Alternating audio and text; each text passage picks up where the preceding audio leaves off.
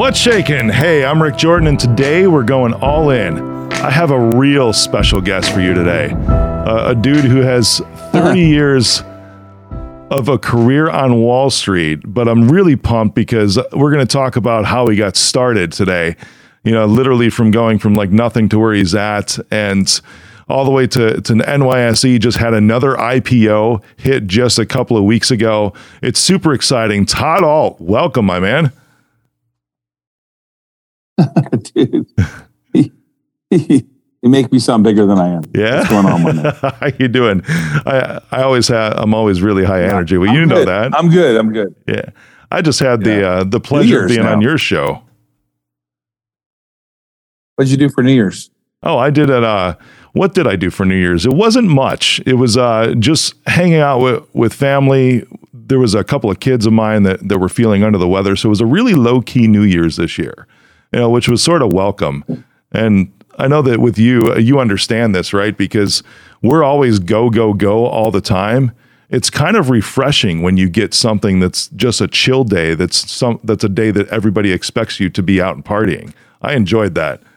I need a, I need a chill day. It hasn't been chill, and it's not going to be chill in 2023. I think uh, this weekend we have the two-seater Indy cars at the Las Vegas Motor Speedway as we're preparing to launch BitNile.com, which is a lifestyle brand uh, site, and then uh, I think it's nonstop into Indy season, the launch of BitNile. Um, I did complete my last acquisition. I'm going to do for at least 12 months in December, I bought a crane company in Texas, about 50, 53 Grove cranes, 250,000 ton cranes. It services the oil industry. So I'm, uh, I wish I could take a day off. I'm going to, going to try to squeeze like one day this weekend where I can sleep for eight hours, but I, it's nonstop. And I thought New Year's would, would slow things down, but it has not really slowed anything down. I, I'm with you. It, it there tends to speed up around this time of year, from what I see too. You know, and you mentioned something about the crane company, and this is intriguing because it. I'd love to talk about what your very first acquisition was, right? Because your specialty is acquiring undervalued assets and disrupted te- technologies that can have a, a big impact on the global market. And it's interesting to me because you're involved in so many different areas and industries. Yeah, it's so diverse. I mean, you go from pharmaceuticals, which I think was uh, one of your your IPO just a couple weeks ago, right? But now you're talking about a crane company. How do you decide what you're going after? Well, the funny part about uh, the market is, it, you know, I thought a lot about this evolution of the market, how long it's actually been around. If you think about how long humans have been on Earth, and let's say it's debatable, let's just say we agree with that it's 5,000 years. I don't, and I am not making a political comment on whether it's 300,000 or 5,000 or 2,000 or anything like that. But in the big scheme of things, money has been around for a long time, but actual government issued currency uh, in the manner that it's controlled now has only been around for like less than 100 years. And even less than 100 years ago, the Bank of Illinois used to issue um, currency, US currency. It was printed by different banks. And so we're not as mature as we, we're not as mature as we are, right? Um, we think we are. And I always think that, wow, this could never happen. And then it happens, right? Like the pandemic in, in 1918 happened, but you and I weren't around for that. We only hear stories of it. Yeah, But the recent pandemic has just made everything upside down. Like what's right is left, left is right. Uh, you know, sort of black swan moments, as I say them, right? And so I try to buy when something is so hated that no one wants it. And if I just listen to myself on that, I will, I've made a fortune. I've made a fortune buying real estate when no one's ever going to rent an apartment again. And then now everyone has to have an apartment. I, I made money when I bought Jack in the Box when when they had actually served hamburgers that had E. coli in them. And the stock Yeah, went from remember that. 18 to 270, 275. I think seven people died, maybe it was four people, 700 people sick. And so right now, I'm really big on Bitcoin. There was a line out the door a year ago, November, when Bitcoin was 69,000. You couldn't get, I mean, you couldn't give it away. I mean, you couldn't, you couldn't keep it. It was like impossible. People were buying it like crazy. And now the line out the door to buy Bitcoin is like, there's no one out there. It's the reverse now. Yeah. Right. Everybody's selling Right. still. Yep. Yeah. Well, Bitcoin stabilized, but a lot of the other cryptos have gotten smushed. Right. Yeah. And uh, so you asked how I do it. What was my first acquisition? I'm always the guy like trolling in the trash bin for your discard your discard pile. You you, you like think about uh, uh, Warren Buffett talking about how he used to buy, you know, pick up cigar buds with one or two puffs left on the cigar. It's kind of a I used to hear it as a kid. Now it's really kind of a creepy, gross analogy because you wouldn't smoke a wet cigar bud, but they do have maybe a couple puffs left in them. But when I bought the Crane Company, it was an upgrade because the Crane Company has EBITDA, been around a long time, but they had them, they had some financial issues they got themselves into during the oil crisis when oil, believe it or not, went to negative $32 a barrel, meaning you had to pay someone to take your oil. Yeah. You had to pay them. Now, now oil is back to 80 bucks a barrel, and it's the world has right righted itself correctly. But uh, I always buy when people people. There's an analogy I use all the time. I don't know who I should give credit for because pro- probably something I didn't make up. But stocks will trade higher than you ever thought possible and lower than you ever thought imaginable. Um, and so I'm a guy who likes to buy stuff when it doesn't feel good that you're buying it. Now, I'll do some momentum trading. I'll buy stuff on the way up when I think that it's transformative. You know, if you if you bought only the way I bought, you wouldn't bought you wouldn't have bought Microsoft, you wouldn't have bought Google, you wouldn't have bought a lot of stocks, you wouldn't have bought Apple. But even Warren Buffett will say to you, if there's something unique about the property where they're changing the narrative. And Warren Buffett's analogy was is this little phone here for a thousand dollars does the craziest stuff in terms of value versus what it would cost to make it if you were making a singular one. And what like this, what the, this machine is more powerful than anything that sent something to the moon. It's like Yeah. The value add that it creates to society is so amazing that there's there's only one person making Apple phones. There's only one person, right? Bingo. One company. Um, and so it's just uh it's I try to buy stuff that's on sale. You know, I but but it's uh even I there are periods of time where people are willing to pay 140 bucks a share for Peloton and then now they're willing to pay 9. And I keep having to remind myself of it's never different this time because it's never different. But during the pandemic, it became different. I'm going to be a diamond hand. I'm an ape. I'm going to own AMC, even though they own b- oh, billions of dollars Oh, yeah. of, Yep. of lease payments. And in fact, I was attacked viciously for being short AMC at $30, aggressively attacked. And, and I, I read a report where they said it was going to go to a dollar. And of course, it's on its way to a dollar right now, right? Yep. Because at the end So of you the day, you still have held the to- you short to- position. You still held the short position the no, entire. no, I, I don't. I don't. I don't. But but at the end of the day, you have to have a business that ultimately produces some sort of cash or some sort of value that can be realized. Um, we don't agree on Bitcoin, myself and Charlie Munger and Warren Buffett, but I you I don't think you could argue anymore that Bitcoin is the premium um, digital asset. There's no question it's the best of a, a scenario where you have someone like Sam Bankman Fried who just made up a coin and then borrowed against his made up coin. Yeah. Yeah. No joke. For sure. It's out of a movie. It's out Oh, of yeah. a movie. I know what you're doing. Your business is really simple. I mean, it's really complicated, but it's really simple. And that is you're you own like a utility. I mean, you're providing a utility for people who need technology. They run a business and they need outsourced services to manage their technology network. very definable, like very definable, right? Yeah. There are moments in time. There are moments in time when people want to pay a premium for your type of companies because they are large and they have steady cash flows and they're predictable.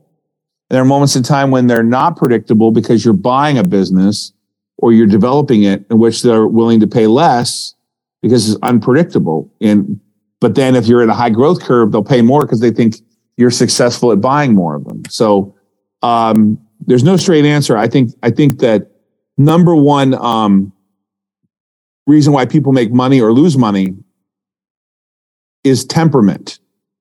And if you don't have the right temperament, you buy when everyone else is buying and you sell when you have fear. Temperament is, I mean, it's really a big part of the game. Listen to that, everyone. And, you, you buy when everybody else is buying. That's gold right there. And you sell when everybody when you have fear. Yeah, that's the wrong way. Well, yeah, it's the wrong way because your your your your crowd mentality isn't leading you something to see. In, in my world right now, though, it's the worst ever because I think people. I, if you go on to StockTwits or Twitter, and the vast majority of the people that are bashing me I have people that bash me right now. That's fine. Market's down, stocks down. Um, and they say, You're raising money on an ATM. Yeah, I've been doing that for years. I said yeah. I was. Did you read any of the filings? You, you you know what you owned before you invested? and, and, then they say, you know, you're a liar. But no, I put it in the filings. You, did you read the filings? But m- most importantly, I, I read the people say, I put my life savings in your stock. Why? Yeah. Why, why would you do that? That you're just a gambler now. Yeah. You're not really an investor. that's so the, I, that's the key I, differentiator, isn't it? Even with crypto, yeah. that was the case. There were so many that were gambling rather than investing. Right. So I ask people all the time, like, why, why are you doing something? And if you know why you're doing it, then then you have to uh, understand the consequences of. I mean, I I I don't usually write them back, but when I hear someone say, "I put all my life savings in your stock," Well, if your life savings is 500 bucks, I get the point. Yeah. Yeah. Uh, I, I hope if you put your 500 bucks in there, you don't have any credit card debt because if you have credit card debt, get rid of that stuff first before you put any money, your life savings into a stock, which I would never do. Now, I happen to have most of my life savings in two stocks, but that's because I own and control most of the companies. Yeah. I apologize. One second. Skylar, what's up?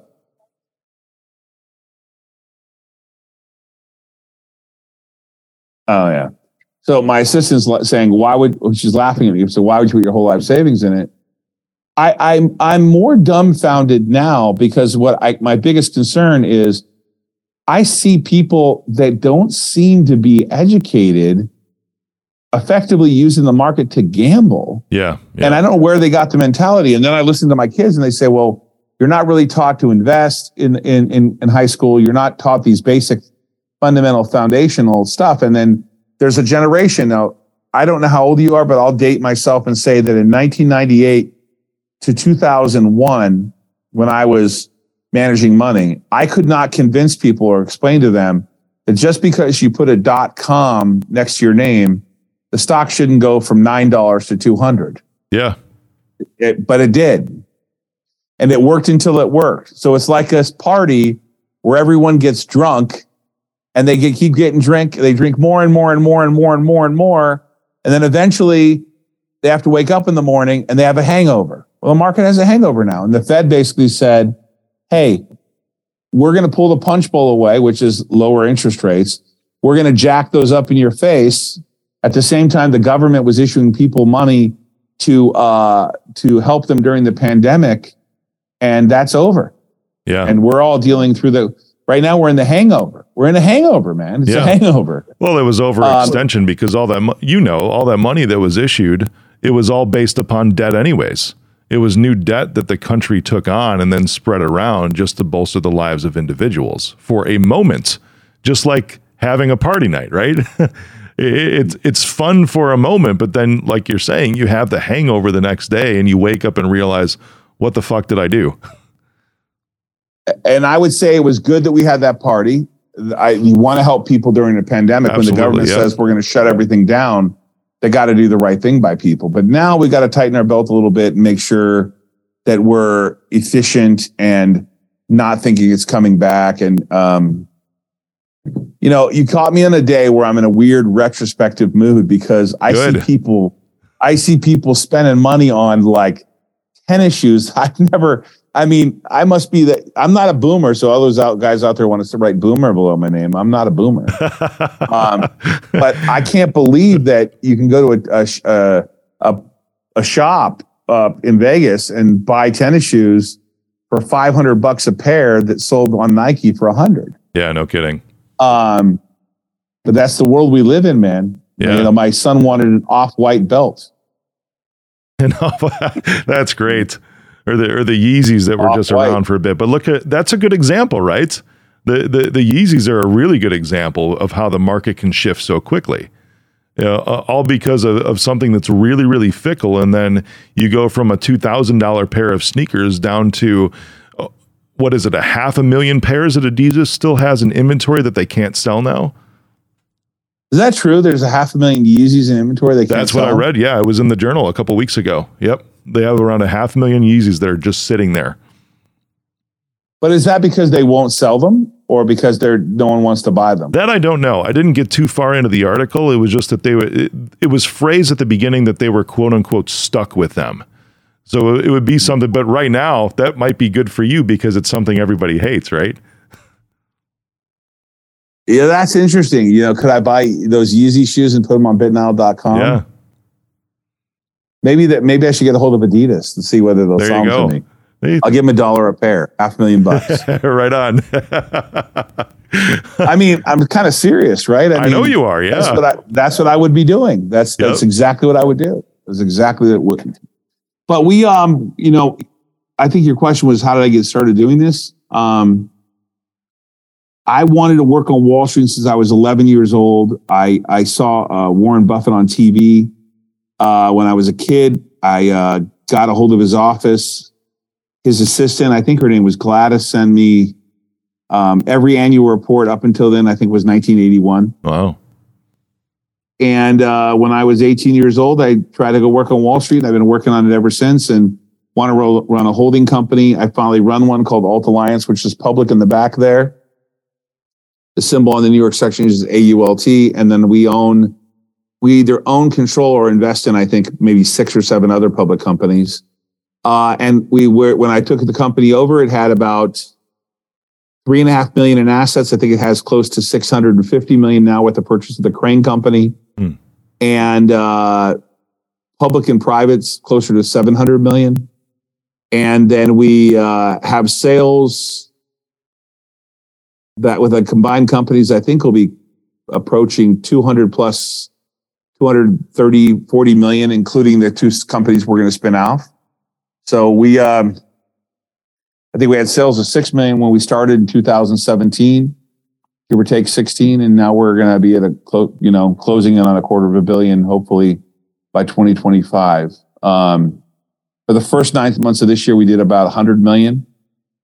So we're in everything. We're in lending. We're in uh, biotechnology.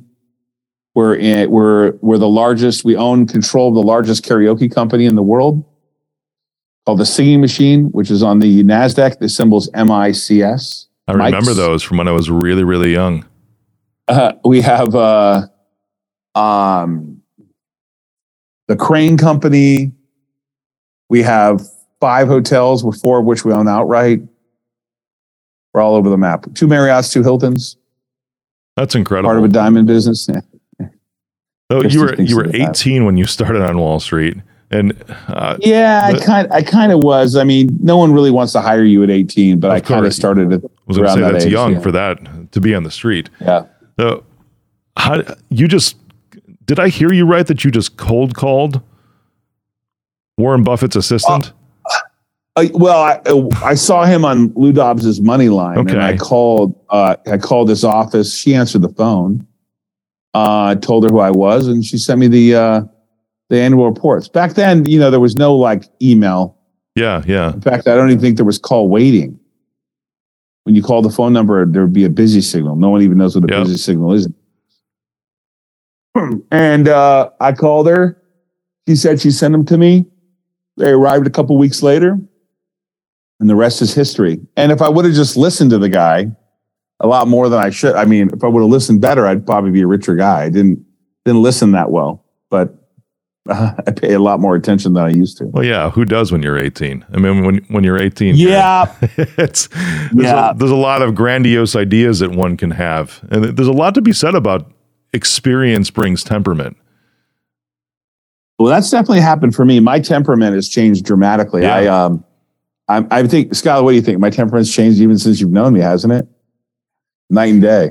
I don't tend to get as excited as I used to, or mad as I used to. Still get mad occasionally, you still get excited, but the extremes are more mellow. And and as you get to be a bigger company, when I give this analogy, when you're a small company, you're driving a speedboat, everyone's holding on board and they're all turning with you left and right. Hanging on for their dear when, life is what I've noticed. Yeah, yeah. yeah. And when you get to be yeah. a little bigger, if you still drive it like a speedboat, some people fly off the edges. And when you turn, or they hit against the wall. And then when you get a little bigger, like we are now, you got to drive it like a little bit like not an ocean liner, but like yeah. a small yacht where you're turning a little slower. But eventually, as we get towards a billion dollars, I'm sure we'll be turning like a ocean liner where it's an eight mile turn and you don't want the deck chairs to fly off to one side. You want everyone to be calm. Yeah. That says um, something too about risk management because, uh, you know, as I'm looking at scaling too, it's something that I, I've got some big hitters that are on my board, but there's one individual in particular who always wants to talk about risk management. And that's where I'm seeing is he's looking down the road when there's a billion dollars in revenue. And he's saying, okay, what, what can we do? Because right now we can, we can dodge, we can pivot, we can maneuver pretty quickly. But when it comes to that point, the the analogy he gave was almost like the Titanic avoiding the iceberg. You have to see the risk even further out to be able to make those shifts. Let me ask you a question. Yeah. How many payrolls have you had to make in your lifetime? Oh my God. if you take uh, we'll say 25 times just as an average 25 times 14 years so you're talking what 400 ish?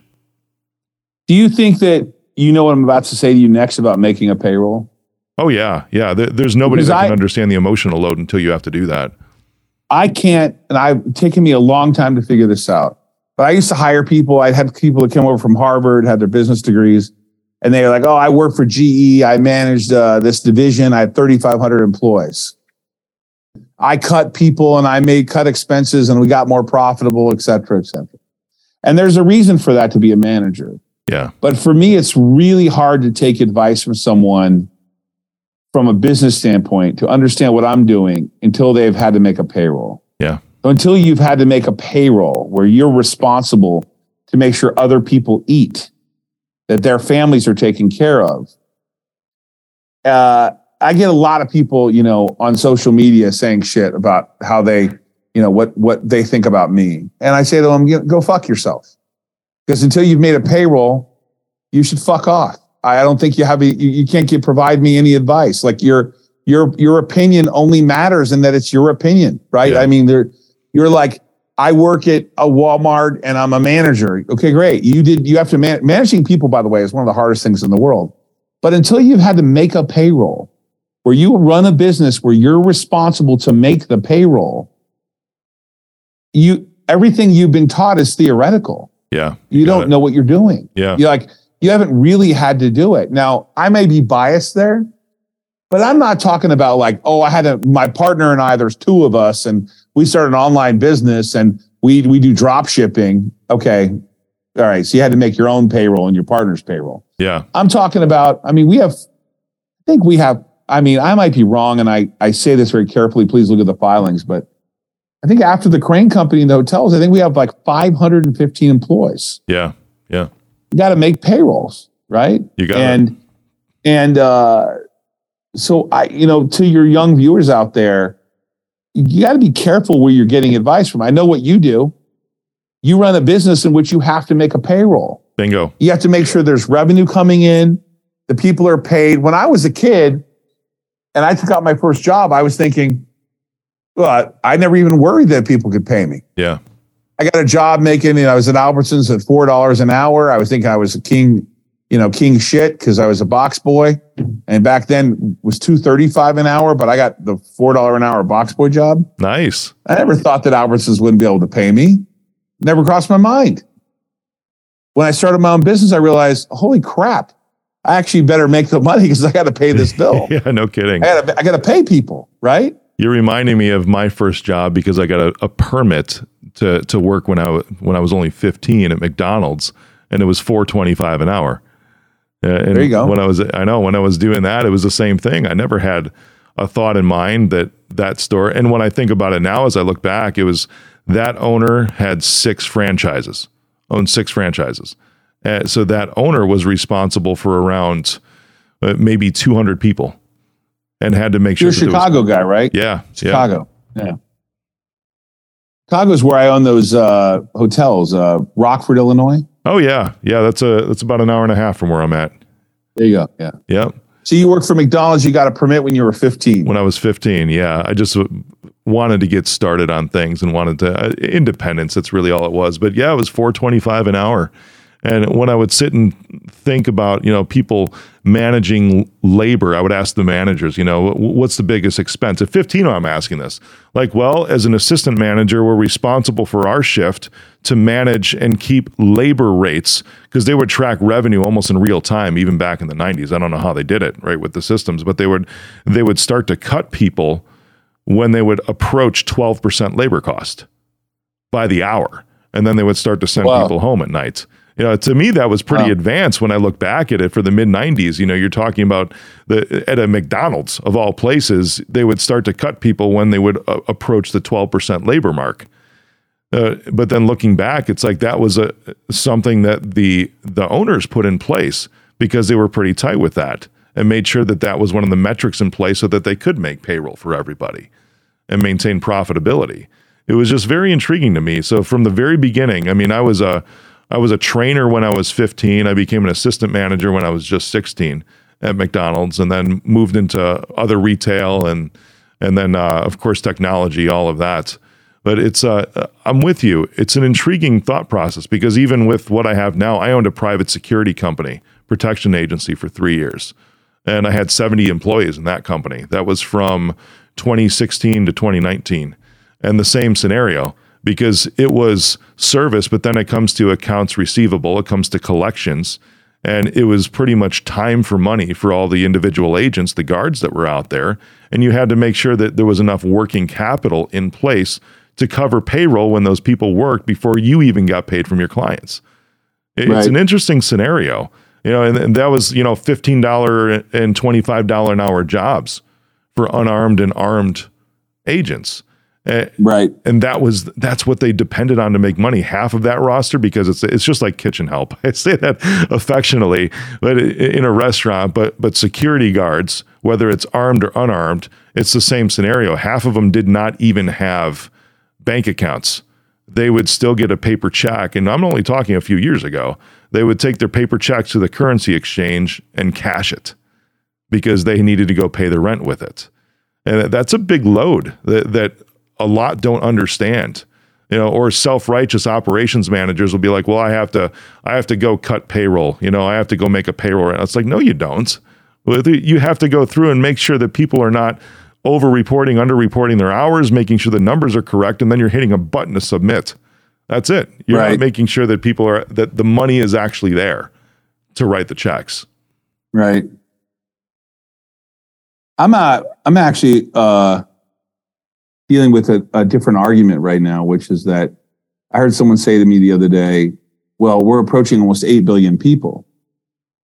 You know how hard it is to find people to work. yeah I mean, we have we have a work crisis problem, and more importantly, in a few years, I was watching this. Uh, we they raised rates uh, minimum wage in in uh, California to twenty two dollars an hour for people at McDonald's. Twenty two an hour, oh right? wow yeah And so McDonald's is introducing fully automated McDonald's that are all robots, yep like the whole thing. You know, the food's kind of made by a robot. yeah i was looking at that yeah It's packaged by a robot. There's like a couple employees that are human. Now I know, but this is a real problem, Yeah. right? Is that you have a world that's going to become very automated. For sure. It's Amazon And- warehouses now too. The Oh yeah, the picking, sure. the packing, Yeah, the they're not. shipping. They're not picking. and- They're not picking parts here. you got it. They're you know. So um, we're in this really interesting time, like a really vertical delta in terms terms of if if if you really I get the person who really has the most advanced thoughts in my mind on this, ironically, is Elon Musk. You talk about like just I mean, think about where we were hundred years ago, right? Yeah. So hundred years ago, 1923. Um, there were still cowboys, you know, walking around and putting their horse on the, you know, it's not that we haven't been around that long Yeah. but the curve, the learning curve is exponential, right? The technology curve is exponential, and uh, I'm just excited to be here for the ride, dude. So if I went back that. to your original question about um, how did I do it, I did it because I wanted to. One of the one of the bullshit things that people teach you, these these these coaches, is about manifestation. I'm with you. my wife would say that I'm the king of manifestation. And my therapist would say, with action. Yeah. I just don't say I want to do it. I do something about it.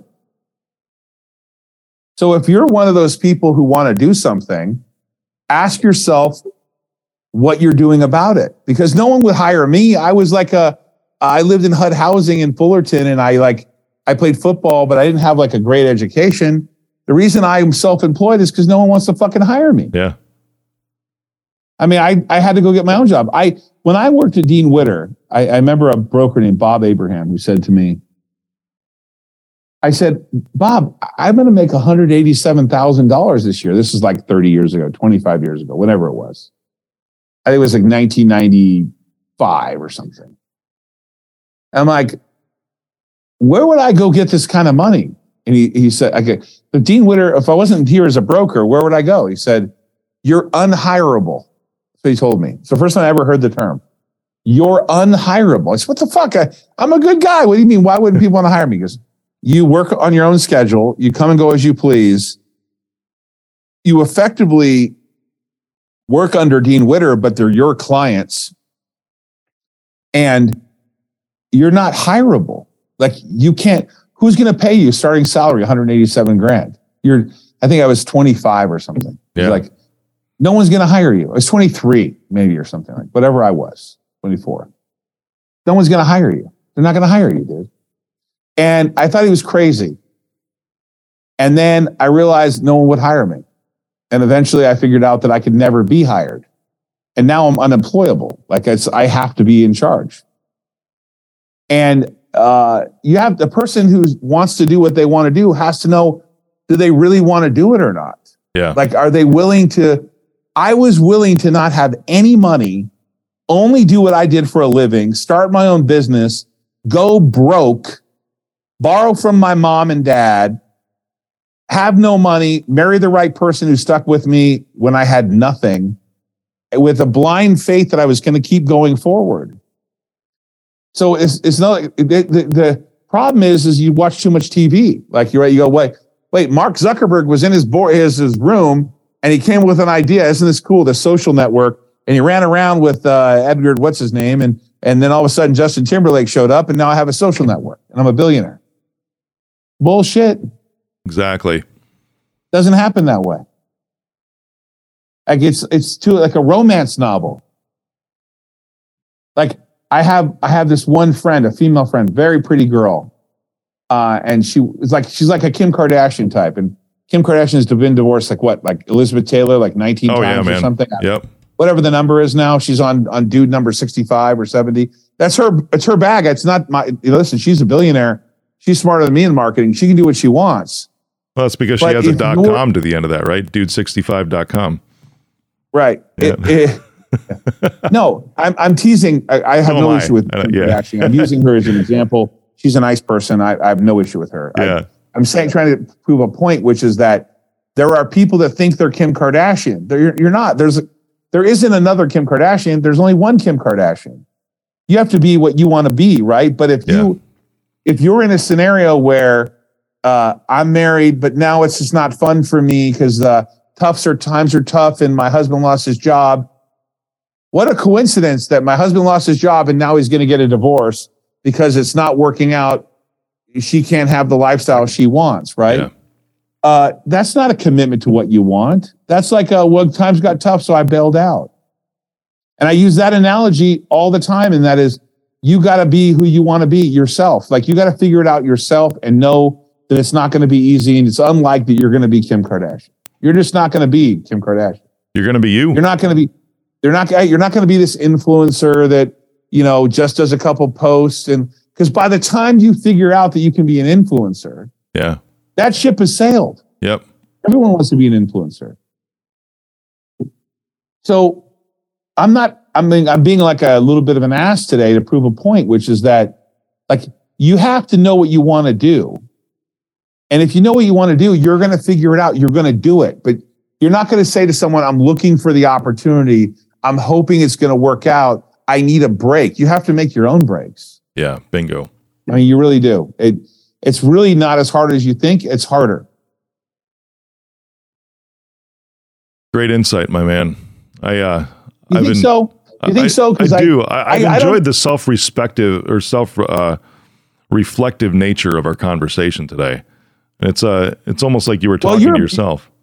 You're was that I kind of was talking to myself, wasn't? Yeah, but it's good. It was a good monologue for for a lot Well, of it. You know, I- well, I'll, I'll tell you that when I think about yourself, I know what you're trying to build in in the service business around technology, and you're going to look back ten years from now. You're going to someone's going to say, "How did you get there?" Yeah. You're going to say, "I ground out one deal at a time." And I bought another company, and I bought another company, and I bought another company, and that's how you got to 100 million. Yeah. And but the there's no road, special road from zero to 100 million without you doing the work. yeah, bingo. You got it. Everybody wants that. What what's the phrase? You know, the the overnight success that took 10 years.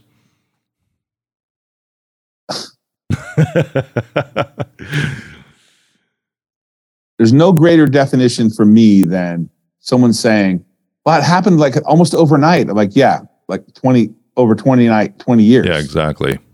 Right. Yep. Oh, got there overnight, just 20 years later.